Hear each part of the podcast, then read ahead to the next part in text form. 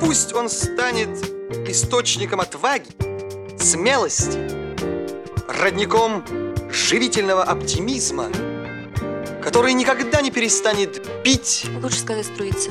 Но родником бьет. Поживем, увидим. Всем привет. Меня зовут Казанцев Илья, и это подкаст «Поживем, увидим». Вкратце объясню, что это за проект. Это мой проект об изменениях в моей жизни. Сюда я буду записывать различные заметки из своего опыта. Я хочу прокачиваться во многих сферах, и это, по сути, мой мотиватор. Я хочу, чтобы этот подкаст меня заряжал, а еще, конечно, лучше, если он будет заряжать и вдохновлять и других. В этом первом выпуске я буду говорить о курении, как я пытаюсь справиться и как настроен бросить. Приятного прослушивания. Вот уже больше месяца у меня крутится мысль бросить курить.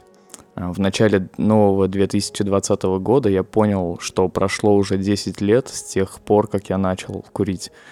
Начал я в 16 лет, но начал баловаться еще раньше.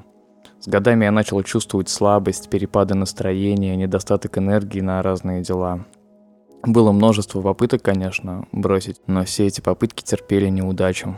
А, однажды в году 2012-2011 у меня получилось оставить эту привычку на три месяца. Ровно на три месяца, да.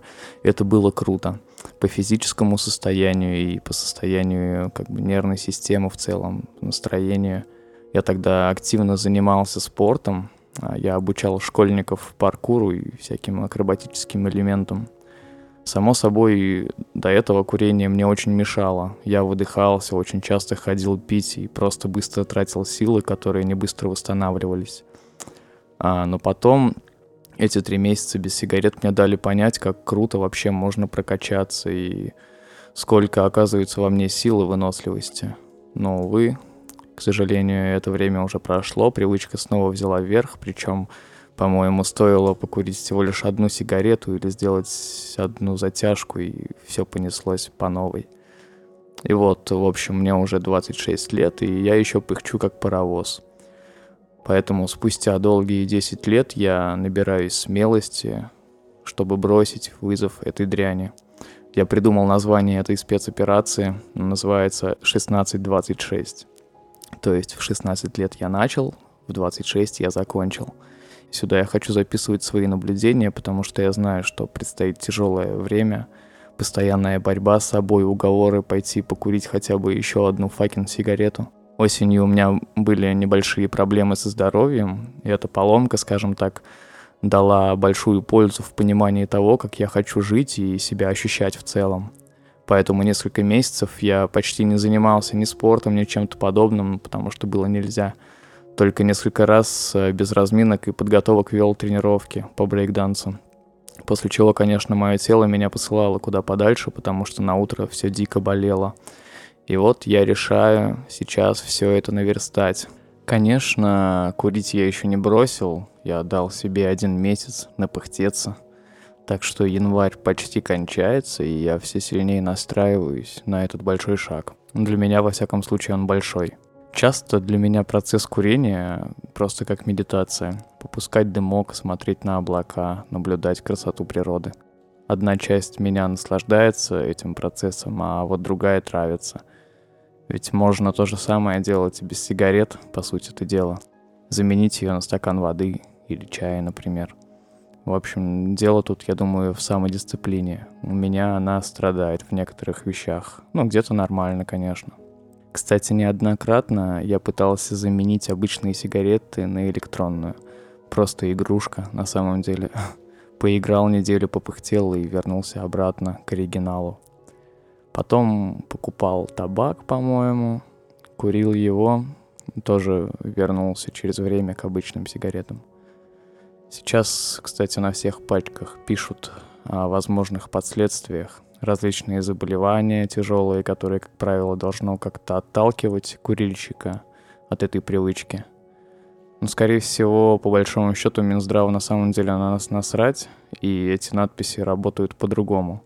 Когда человек покупает пачку и видит надписи страшных заболеваний, у него, скорее всего, наоборот, появляется тяга побыстрее закурить этот стресс. Ведь все понимают, что это вредит, и эти надписи только, я думаю, обостряют ситуацию, как будто отнимают силы, чтобы как-то этому противостоять, этой привычке. Поэтому это действительно как плен, наверное. Но дело на самом деле в отношении. Как-то давно я даже считал, что курение — это будто неотъемлемая часть меня, как будто часть тела, и я без нее никак не могу, как рука или нога. А кто-то может покурить, допустим, раз в неделю и в месяц, и без всякой зависимости.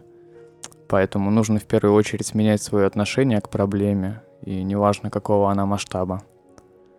У меня как-то получилось так с кофе сделать. Я не так давно считал себя вообще кофейным торчком и не мог без кофе вообще. Я любил его пить целыми днями, неважно, растворимое или зерновое, я просто люблю этот вкус.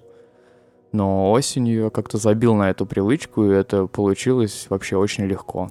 Просто понял, что это не так важно оказалось. Теперь несколько раз в месяц могу заварить себе кофеек, побалдеть, но уже без того понимания, что это типа там супер важно для меня.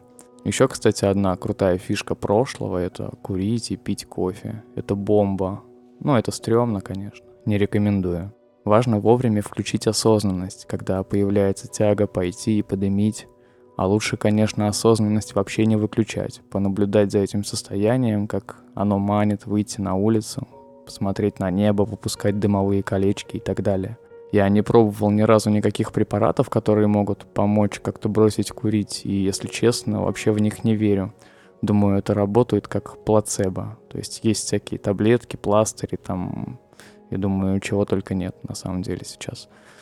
Но есть один, кстати, знакомый, который с помощью таблеток а, каких-то смог бросить курить спустя, наверное, месяц. Там был какой-то специальный курс, то есть там бросать не сразу, типа вот так вот взял и бросил, а именно соблюдать какие-то дни, а, сокращать количество сигарет, наверное, что-то в этом роде. Ну, в общем, да, э, спустя месяц он бросил, но он был решительно настроен, так что вполне вероятно, что и без таблеток бы он тоже это смог спокойно сделать.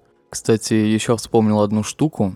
Э, как я уже выше говорил, я пытался множество раз бросить курить, и чаще всего это получалось на 4-5 максимум дней – когда даже день-два не покуришь и потом решаешь закурить одну сигаретку, то в полной мере ощущаешь прям вкус этого дерьма.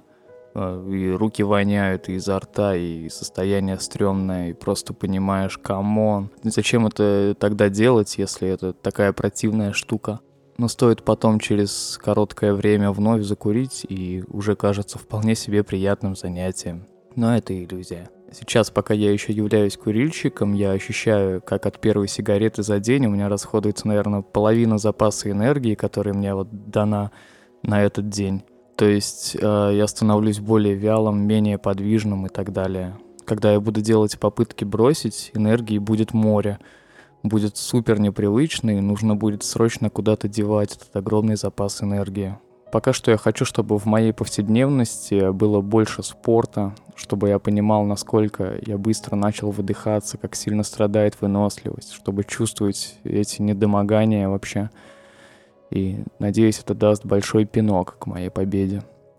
Я пока еще не решил, буду ли опубликовывать эти записи где-то в сети, так как первым делом я это делаю для себя. Если я перестаю это делать долгое время, соответственно, я сломался, сдался и в общем, все. Конечно, и другие причины могут быть. Много работы, например, это уже другое. Но если я все-таки решу опубликовать это где-то в сети, то, скорее всего, это будет уже февраль, и в этом месяце, я надеюсь, уже смогу бросить. Потому что у меня задача такая, январь я пыхчу, февраль я бросаю. Вот, желательно это сделать резко. Ну, в общем, что будет дальше, как говорится, поживем, увидим. Язык закройте. Откройте, закройте, откройте. На что жалуемся? На голову жалуется. Это хорошо. Легкие дышат, сердце стучит. А голова? А голова предмет темный, исследованию не подлежит.